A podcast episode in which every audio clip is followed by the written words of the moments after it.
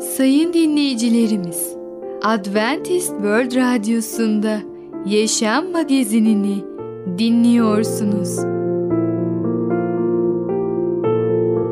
Yaşam Magazinine hoş geldiniz. Önümüzdeki 30 dakika içerisinde sizlerle birlikte olacağız. Bugünkü programımızda yer vereceğimiz konular Sağduyulu olmak, komşumuz, ateş hakiki çıkarır.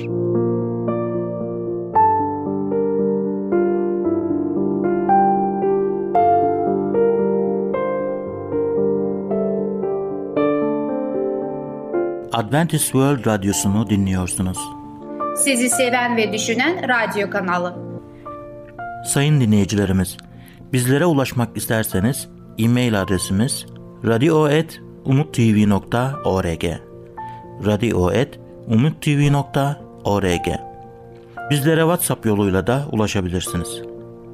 WhatsApp numaramız 00961 357 997 867 06 00961 357 997 867 06 Şimdiki konumuz sağduyulu olmak. Karar verirken hep sağduyulu olabiliyor muyuz?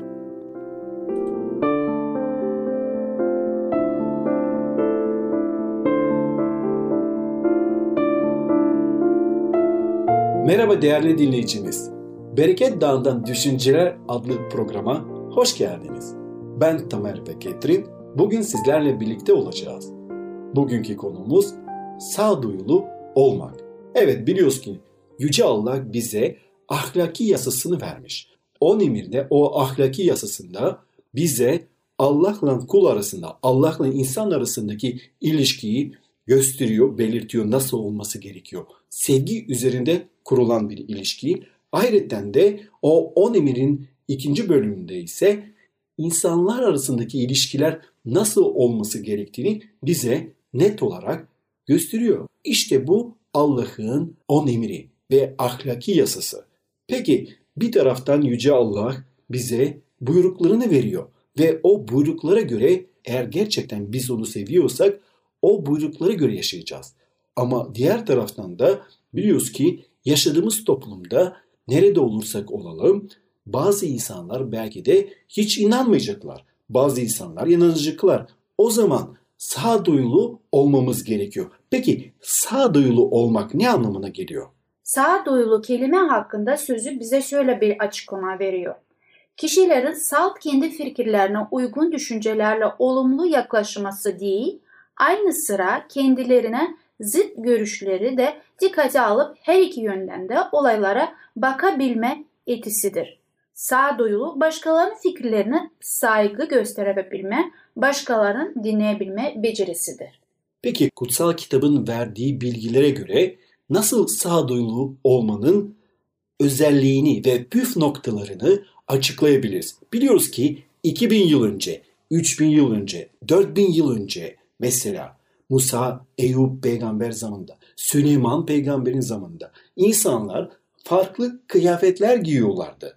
Ve İsa Mesih biliyoruz ki günümüzdeki insanlar gibi, erkekler gibi pantolon giymiyordu. O zaman pantolon diye bir şey yoktu. Ama evet. günümüzde hepimiz erkekler pantolon giyiyoruz. Yani eteklerle genelde erkekler dolaşmıyor. Etek giyip de öyle bir kültür yok. Demek ki sağduyulu olmak bulunduğu insanların arasında sağduyu neyse uygun bir şekilde tabii ki kutsal kitaba ve Allah'ın emirlerine, buyruklarına karşı çıkmayacak şekilde demek ki ayrını yapabilmen lazım. Kendini ona göre ayrılaman lazım. Sağduyulu olmak. Ama bazı insanlar sağduyulu olmak istemeyebilirler.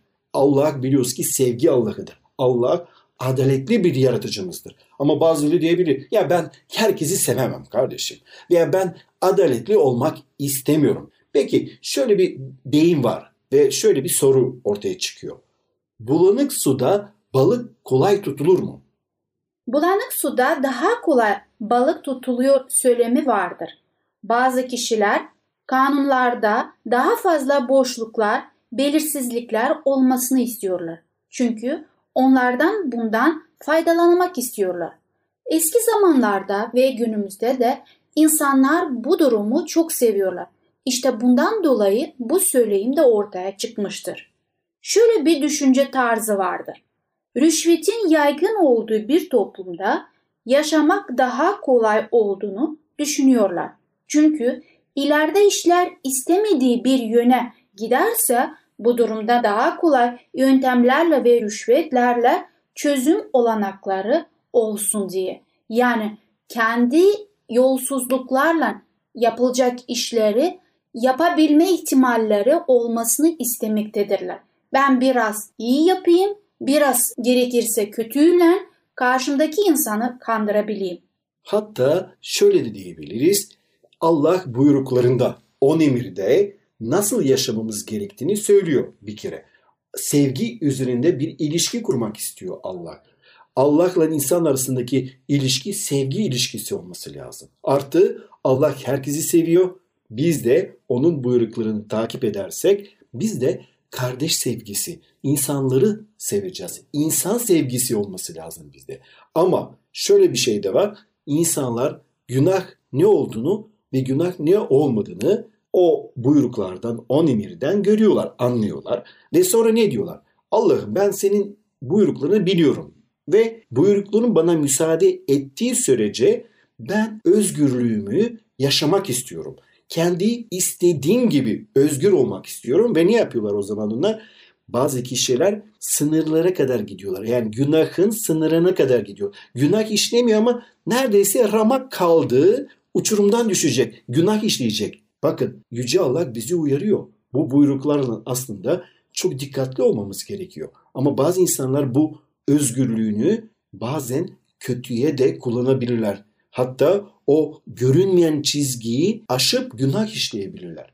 Çok dikkatli olmamız lazım. Bir taraftan sağduyulu olacağız, insanlara anlayış göstereceğiz ama diğer taraftan da kendi inancımızdan ne yapacağız? Taviz vermeyeceğiz. Evet. Bir örnek anlatacağım. Size Avrupa'da yaşanmış bir olay anlatacağım.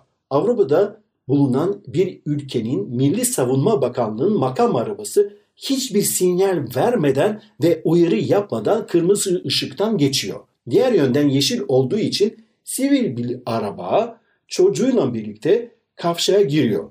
Çarpışma sonucunda trafik polisi tutanak tutuyor ve makam arabasını kuralları ihlal ettiğini yazıyor. Daha sonra bilirkişi raporuyla bu tutanak destekleniyor ama olay burada bitmiyor. İkinci bilirkişi raporu hazırlanıyor ve aile suçlu bulunuyor. Sebep mi? Çünkü onlar kazayı önleyebilirlerdi ama bunu yapmamışlar ve suçlu olmuşlar. Tabi daha sonra görgü tanıkları çıksa da mahkeme süreci onlar için uzun ve ızdıraplı oluyor. Bunu Avrupa'da görünen toplum adaletsizliği diye söyleyebiliriz. Bunun yasal olması için mahkeme kararı olması gerekiyor tabii ki. Peki ne yapacağız? O zaman biz Allah'ımızı seveceğiz. Allah'ın gösterdiği buyruklarına göre yaşayacağız. Allah'ı sevdiğimiz için onun buyruklarını sadece kendimiz için değil, diğer insanlar için uygulayacağız. Ne demek bu? Diğer insanları da seveceğiz. Sevgi dolu bir toplumda yaşamak için var gücümüzle yaşayacağız. Değerli dinleyicimiz, bugün sağduyulu olmak hakkında konuştuk. Bir sonraki programda tekrar görüşmek dileğiyle hoşçakalın. Programımızda az önce dinlediğimiz konu sağduyulu olmak. Adventist World Radyosu'nu dinliyorsunuz. Sizi seven ve düşünen radyo kanalı. Sayın dinleyicilerimiz, bizlere ulaşmak isterseniz e-mail adresimiz radio.umutv.org radio.umutv.org Bizlere WhatsApp yoluyla da ulaşabilirsiniz. WhatsApp numaramız 00961 357 997 867 06 00961 357 997 867 06 Şimdiki konumuz komşumuz. Komşularımıza nasıl yakınlık gösterebiliriz? Merhaba ufaklık. Ben Fidan. Çocukların Dünyası adlı programımıza hoş geldin. Bugün seninle birlikte Komşumuz adlı öyküyü öğreneceğiz. Öyleyse başlayalım. Komşumuz bu sabah koşup kapıyı açtığımızda kapıyı çalanın Bay Plak olduğunu görünce evde herkes çok şaşırmıştı. Bay Plak yeni komşumuz. Karısı piyano çalmaktan çok hoşlanıyor. Ayrıca benimle yaşıt Sırma diye bir de kızları var. Sırma çok ama çok şeker bir kız. Bay Plak yanımızdaki eve taşındıkları gün babamla kavga etmişti. O günden beri de bizimle konuşmuyordu. Bu yüzden bu sabah kapımızı çaldığında hepimiz çok şaşırdık. Merdiveniniz varsa ödünç alabilir miyim acaba? Duvarlara birkaç tabloyla ayna asacaktım da, dedi Bay Plak. Tabi tabi, alabilirsiniz beyefendi, dedi babam. Sonracığıma Bay Plak'la garaja gidip ona büyük merdiveni ödünç verdi. Teşekkür ederim, dedi Bay Plak. Sonracığıma ne yaptı dersiniz? Gülümsedi. Yanımızdaki eve taşındıklarından beri ilk kez gülümsüyordu. Komşular arasında böyle şeylerin lafı mı olur? dedi babam. Bay Plak gittiğinde babam pek keyifliydi. Gördün mü? Yeni komşumuz yavaş yavaş değişiyor. Biraz yakınlık gösterirsek onu tam anlamıyla evcilleştirebiliriz, dedi anneme. Bu işe ben de çok sevinmiştim. Çünkü babası evcilleştiyse sırmayla oynayabilirim demektir. Sonracığıma yine kapı vuruldu. Gelen yine Bay Plak'tı. Sizi yine rahatsız ediyorum. Kusura bakmayın. Ama tabloları asmak için aldığım çiviler beton çivisi değilmiş. Gelin görün ki bugün bütün dükkanlarda kapalı. Benimle Bodrum'a gelin isterseniz, dedi babam. Aşağıdaki alet çantamda bir sürü çivi ya da kanca var. Size gereken neyse bulacağınıza eminim. Babamla Bay Plak Bodrum'a indiler. Sonra tekrar yukarı çıktılar. İkisi de çok keyifli görünüyordu. Bay Plak'ın elinde bir sürü çivi vardı. Size çok zahmet oldu, dedi. Rica ederim, lafı mı olur, dedi babam da. Sonracığıma Bay Plak gitti. Aslında hiç de fena değil, dedi babam anneme. Sert görünüşlü ama altın gibi bir yüreği olabilir. Sonra da üstünü değiştirmeye gitti. Çünkü Bodrum'da ayağa kayınca kömürlerin üstüne düşmüş. Gömleği simsiyah olmuştu. Kapı yeniden çalındığında babam şöyle dedi. Git bak bakalım Pıtırcık. Bay Plak olmalı. Biliyorum sizi gerçekten rahatsız etmeye başladım ama dedi Bay Plak kapıyı açtığımda. Ne demek efendim? Ne demek? dedi babam. Düşünebiliyor musunuz? Bütün bu taşınma kargaşası içinde çekici nereye koymuşum bilmem. Bir türlü bulamadım. Bilmez miyim? dedi babam. Bir de eşime sorun isterseniz. Bu eve taşınırken pıtırcığı nasıl kaybetmedik? Hala ona şaşıyoruz. Babam, annem, ben, Bay Plak hepimiz gülmeye başladık. Bekleyin de çekici getireyim dedi babam. Sonracığıma tavan arasına çıktı. Çekici getirip Bay Plak'a verirken başka bir şey gerekirse kapımızı çalmaktan çekinmeyin lütfen dedi. Sizi nasıl teşekkür edeceğimi bilemiyorum dedi Bay Plak. Çekici alıp gitti. Babam ellerini ovuşturdu. Gerçekten de çok sevimli bir adam. İlk izlenimlere güvenmemek gerekiyor. Bütün o hırçınlığının büyük bir utangaçlıktan kaynaklandığını hemen anlamıştım zaten. Bay Plak yine kapımızı çaldığında yüzünde kocaman aptal bir gülümseme vardı.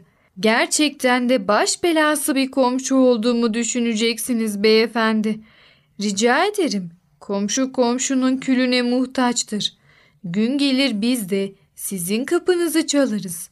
Hem bana beyefendi demenize de gerek yok, dedi babam.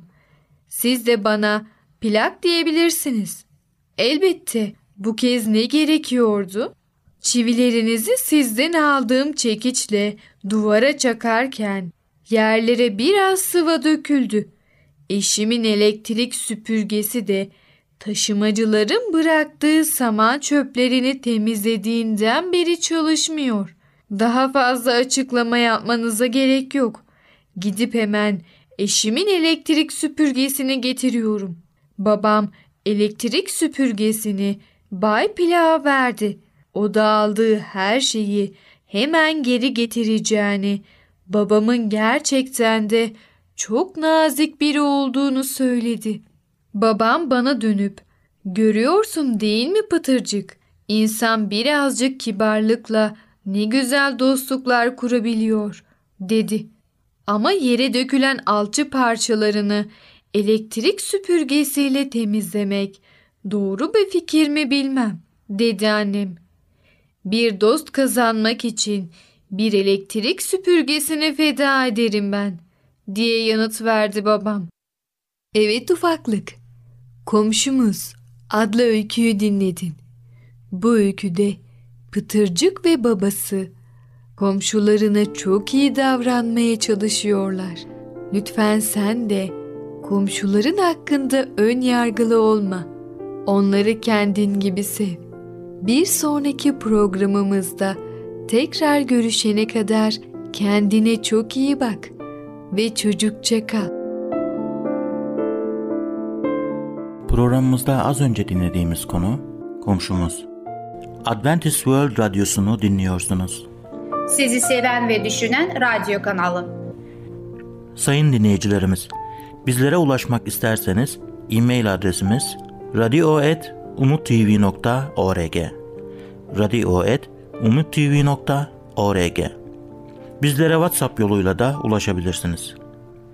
WhatsApp numaramız 00961 357 997 867 06 00961 357 997 867 06 Şimdiki konumuz ateş hakiki çıkarır.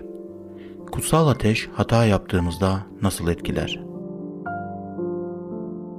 Sevgili dinleyicimiz merhabalar. Kadın Olmanın Gücü adlı programıma hoş geldiniz. Ben Ketrin. Bugün sizlerle birlikte araştırmak istediğim konunun ismi Ateş hakiki olanı meydana çıkarır. Bu gerçeği pek sevmiyorum ama işte ateşin içinde kimseniz olsunuz. Televizyonda olan görüntümü gerçek kişiliğimi yansıtmasını aslında isterim. Montajdan sonraki halimi de çok beğeniyorum. Makyajcıyla bir saat çalıştıktan sonra ve saçımı şekil vermeyi iyi bilen kuaförle çalıştıktan sonraki halimi de beğeniyorum. Bunu da gizleyemem.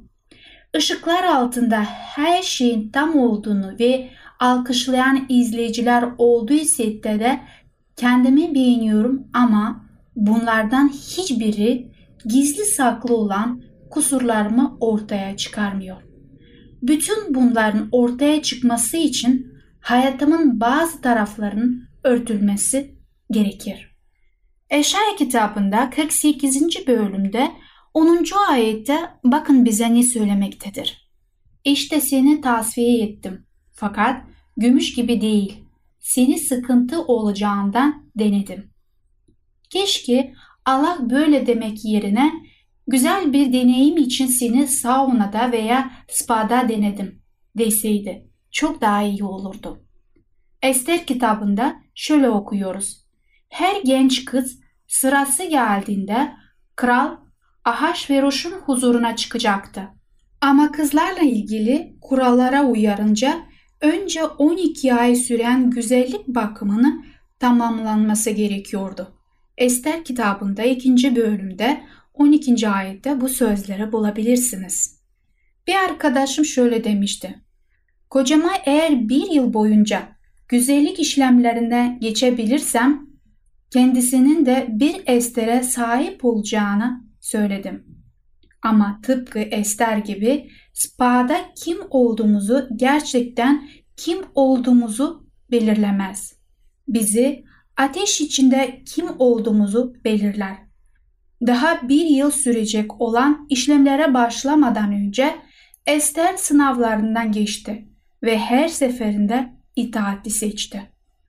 Ateş gururlarımızı ortaya çıkarır ve eğer bizimle iş görüşmesine izin verirsek çok sevimli olan şeyleri de ortaya çıkarır. Arkadaşım anlatıyor.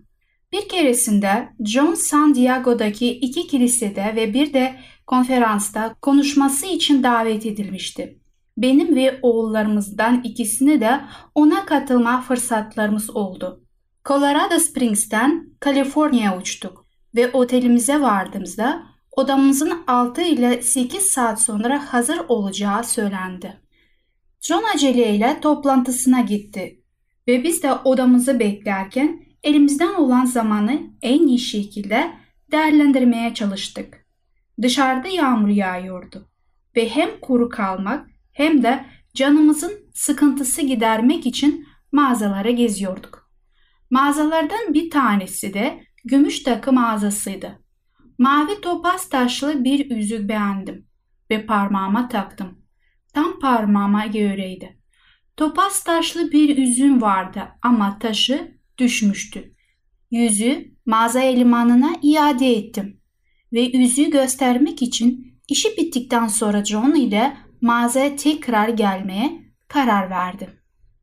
Birkaç saat sonra John da bize katılınca bana bir yüzük almak isteyip istemediğini sordum. Ne de olsa 21. evlilik yıl dönümümüze bir aydan az kalmıştı ve Avustralya'da olacağı için benimle olamayacaktı. Kendisi yokken onu hatırlatacak özel bir şeye sahip olmamı istemez miydin diye sordum. John yüzeye bakmaya karar verdi ve öğle yemeden sonra mağazaya geri döndük. Dükkan sahibi beni görünce yüzüğü çıkardı. Yüzüğü takıp John için modellik yaptım. Yakıştı değil mi? Taşını kaybettiğim yüzüğün yerine takarım ve evlilik yıl dönümü hediyesi olur. John, fiyatı nedir diye sordu. Satış elemanı 45 dolar dedi. John, tabii ki alıyoruz deyip anlaştı. Bir an için panikledim. 45 dolar mı? Muhtemelen gerçek bile değildi. 21. evlilik yıl dönümü hediyesi için çok ucuza anlaşmıştım. Ben ödemeyi yaparken John da çocuklarla birlikte dışarı çıktı. Dükkan sahibiyle yalnız kaldığımda taşın hakiki olup olmadığını sordum. Bu hakiki bir mavi topaz mı? Hakiki mavi topaz diye bir şey yoktur diye cevap verdi. Kafam daha da fazla karışmıştı. Ama daha önce hakikisini gördüm dedim.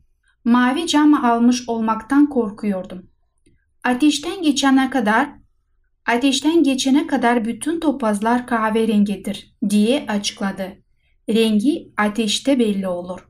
Bu kahverengi taşını ateşten geçtikten sonra nasıl mavi ve mor renge büründüğünü anlattı. Yarı değerli taşların ateşten doğduklarını söyledi. Yani sahte değil öyle mi? diye tekrar sordum.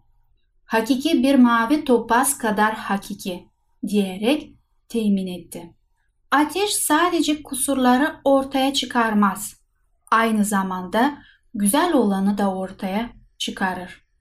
Kahverenginden mavinin değişik tonlarının su mavisinden gök mavisine kadar meydana gelebileceğini kim tahmin edebilir?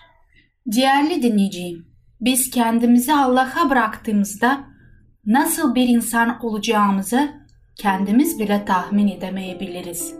Çünkü Rab var olmayan bir şeyden oluşturabilir. Beni ve sizi yeni bir insan yapabilir. Onun yerine eğer teslim olursak. Onun ateşinden geçince çok değişik bir taş, çok değişik bir renkle ortaya çıkmış olabilirsiniz. Ateş hakiki olan meydana çıkarır adlı konumuzu dinlediniz. Bir sonraki programda tekrar görüşmek dileğiyle hoşçakalın. Programımızda az önce dinlediğimiz konu ateş hakiki çıkarır. Adventist World Radyosunu dinliyorsunuz. Sizi seven ve düşünen radyo kanalı. Sayın dinleyicilerimiz, bizlere ulaşmak isterseniz e-mail adresimiz radio.umutv.org radio.umutv.org Bizlere WhatsApp yoluyla da ulaşabilirsiniz. WhatsApp numaramız 00961 357 997 867 06 00961 357 997 867 06 Gelecek programımızda yer vereceğimiz konular Umutla yaşamak, ne yiyorsak oyuz, nasıl mücevhere dönüşürüz. Yaşam Magazini adlı programımızı pazartesi, çarşamba ve cuma günleri aynı saatte dinleyebilirsiniz. Bir programımızın daha sonuna geldik. Bir dahaki programda görüşmek üzere, hoşçakalın.